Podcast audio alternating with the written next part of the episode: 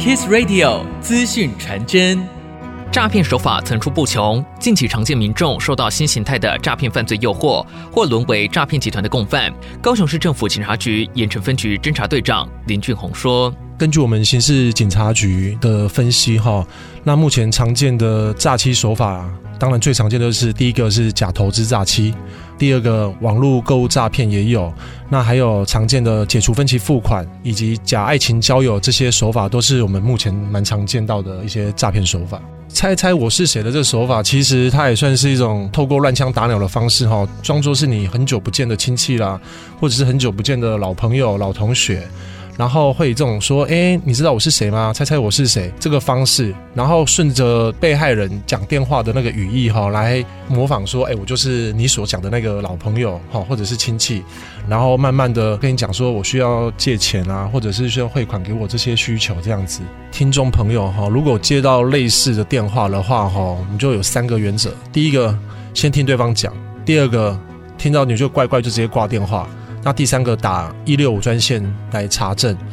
那在接到这些假借亲友名义来借钱的哈，你挂完电话之后，务必向当事人打电话亲自确认，跟对方确认说你刚刚是不是有打电话来给我这样子。另外，从去年十一月起，政府规定微型电动二轮车需要挂牌才能够上路，民众需要特别留意，以免不慎触法伤了荷包。去年立法院通过三读哈《道路交通管理处罚条例》的部分条文修正案哈，将这些电动自行车明确定义为微型电动二轮车哈，全数纳入管理，一样跟机车都要悬挂牌照。第二个也要强制投保汽车责任险，否则会处以新台币一千两百元以上三千六百元以下的罚款。那另外，他新法也规定哈，必须年满十四岁才可以驾驶这些微型电动二轮车。那违反的话哈，将处以新台币六百元以上一千两百元以下罚款哈，并当场禁止驾驶。那车辆会移至保管。那有一些听众朋友会觉得说，哎，那我之前新法上路之前就已经购买的车辆该怎么办哈？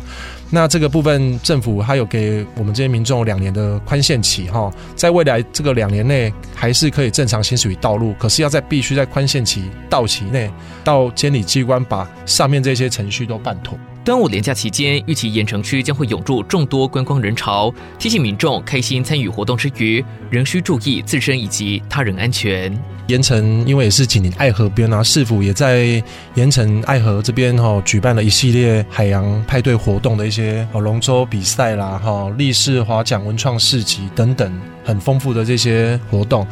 那民众进到我们盐城这边来观光的话，我们是建议最好是搭乘大众交通工具。假如你有小酌或者是有饮酒的状况，搭乘交通工具也避免有酒驾的情势会发生嘛。那当然也是呼吁各位，如果有喝酒的话，也是理性饮酒哈，避免滋事的状况。如果遇到一些紧急状况、特殊状况的话，也可以直接拨打一一零，我们警力马上就会到达现场来给民众提供协助。以上资讯由高雄市警察局盐城分局提供。